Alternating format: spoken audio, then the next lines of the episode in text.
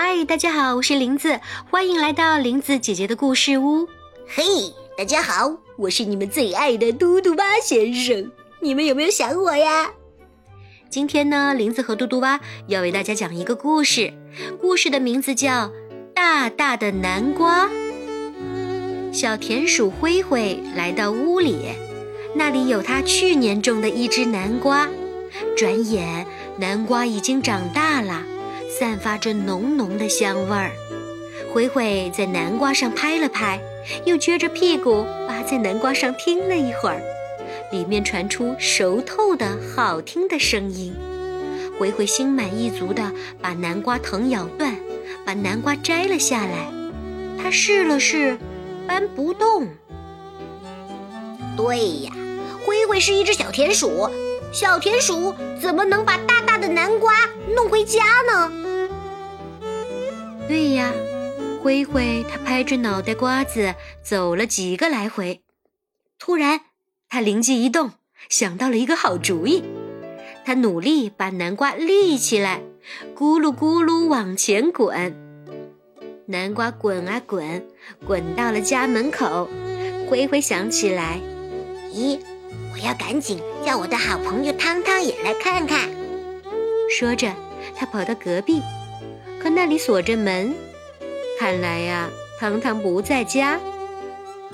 哎，这个汤汤啊，可真是不巧啊！如果是我呀，我一定等在家里，哪儿都不去，等着吃南瓜。嘿嘿嘿。灰灰的好朋友汤汤也是一只小田鼠。小田鼠汤汤最喜欢在天黑以后在田野里找点吃的。乌漆麻黑的夜里最容易迷路，所以呢，它经常到了天亮才能找回家。灰灰知道糖糖一定又在昨晚迷路了，他不放心，坐在南瓜上等啊等。快等到中午的时候，糖糖终于回来了。可是他脏兮兮的。身上还有几处被荆棘草划破了皮。糖糖刚一回来，就看到了这个大南瓜，围着南瓜转了好几圈儿，一边转一边流着口水，嘴里还说道：“哟，好大的南瓜，正好熬一锅南瓜粥，再美味不过。说实话，我昨晚什么吃的都没找到，正饿着呢。”不行，这只南瓜不能吃。灰灰想了想，从南瓜上跳下来说：“真小气！”汤汤白了灰灰一眼，转身回自己家睡觉去了。耶，我说这个灰灰呀，不就是吃你个南瓜吗？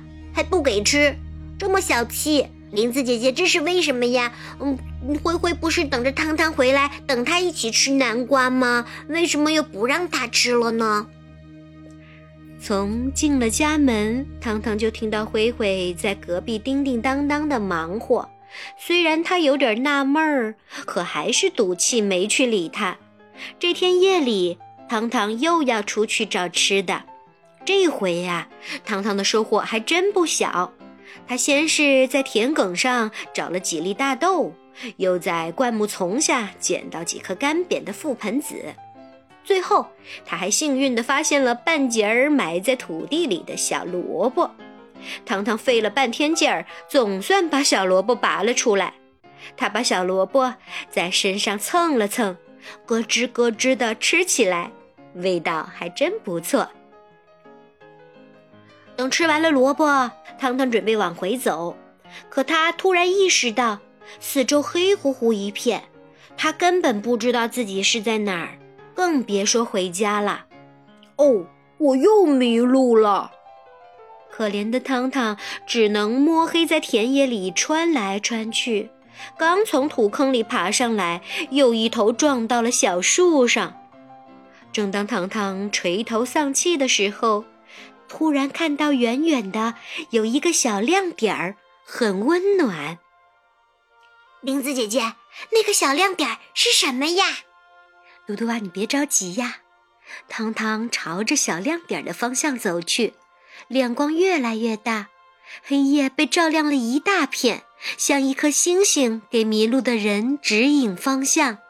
糖糖一直走呀走，一直走到亮光跟前，糖糖才发现自己已经站在家门口了。